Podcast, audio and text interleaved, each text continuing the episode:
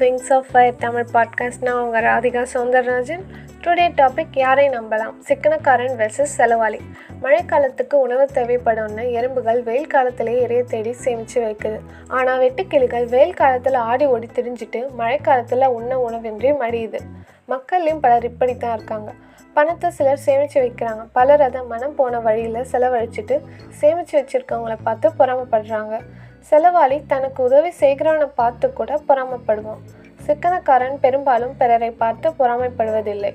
எந்த விஷயத்திலும் செலவாளியை நம்புவதை விட சிக்கனக்காரனையே நம்பலாம். காரணம் சிக்கனக்காரரால் அவர் வார்த்தையை காப்பாற்ற முடியும். செலவாளியால் தன் வார்த்தையை காப்பாற்ற முடிவதில்லை. செலவாளி பிறர் பொருளினால் வாழ்கிறவன். ஆகவே அவனால் தன்னுடைய உறுதிமொழியை காப்பாற்ற முடிவதில்லை. பொதுவாக பொருள் பணம் உள்ளவர்களுக்கே அதிக புகழ் கிடைக்கிறது. பணக்காரன் ஒழிக என்று கோஷமிடுபவர்கள் கூட பணத்தை கொண்டு வாழ வேண்டும் என்கிற அவசியம் உள்ளது. பிராங்க்லின் என்கிற அறிஞர் கூறும் கூற்று அனாவசியமான வழிகளில் பொருளை செலவழிக்கிறவர்கள் அவசியமான செலவுக்கு பொருள் இல்லாமல் விழிக்கின்றார்கள்.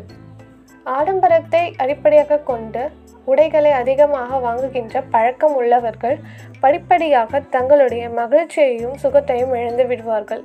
அவர்கள் பெட்டியில் பணம் குறைந்து விடும். அவர்களுடைய உணவுப் பொருட்கள் எப்போதும் குறைந்தே இருக்கும்.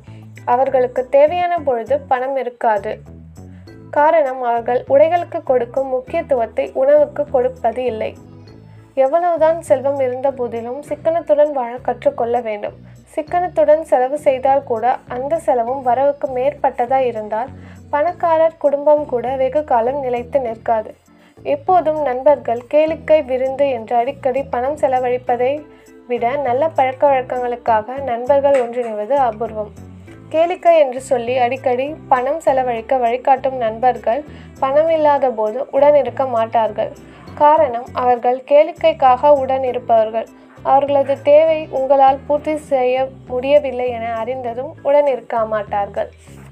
எல்லோருக்கும் ஆடம்பரத்தின் மீதுள்ள ஆசையே மக்களை செலவாளி ஆக்குகிறது பேரும் புகழும் பெற்ற ஆங்கில எழுத்தாளராகிய தாமஸ் கார்லல் என்பவர் மிகவும் சிக்கனத்துடன் வாழ்ந்தவராவார். அவருடைய மனைவியும் அப்படித்தான் சிக்கனத்துடன் வாழ்பவர். ஒரு எழுத்தாளராக இருந்தாலும் அவர் விலை குறைவான காகிதங்களையே வாங்கி பயன்படுத்தும் பழக்கம் உள்ளவர். அவருடைய சட்டை அழகாக இருக்க வேண்டும் என்றோ உயர்ந்ததாக இருக்க வேண்டும் என்றோ எண்ண மாட்டார். விருதியுடனும் விலை குறைவாக இருந்தாலும் போதும் என்று எண்ணுபவர். அவருடைய மனைவியும் சிறிய வேலைகளை செய்து தனது தேவையையும் பூர்த்தி செய்து மற்றவர்களுடைய தேவையையும் பூர்த்தி செய்து செலவை கட்டுப்படுத்தி சேமித்து வைக்கும் பழக்கமுடையவர். ஏழையாக பிறந்த காலர் எழுத்தாளர் என்ற போ போதிலும் பெரும் புகழும் பெற்றதற்கான காரணம் அவர் பிறர் தயையை எதிர்பார்க்காமல் வாழ்ந்ததே காரணம்.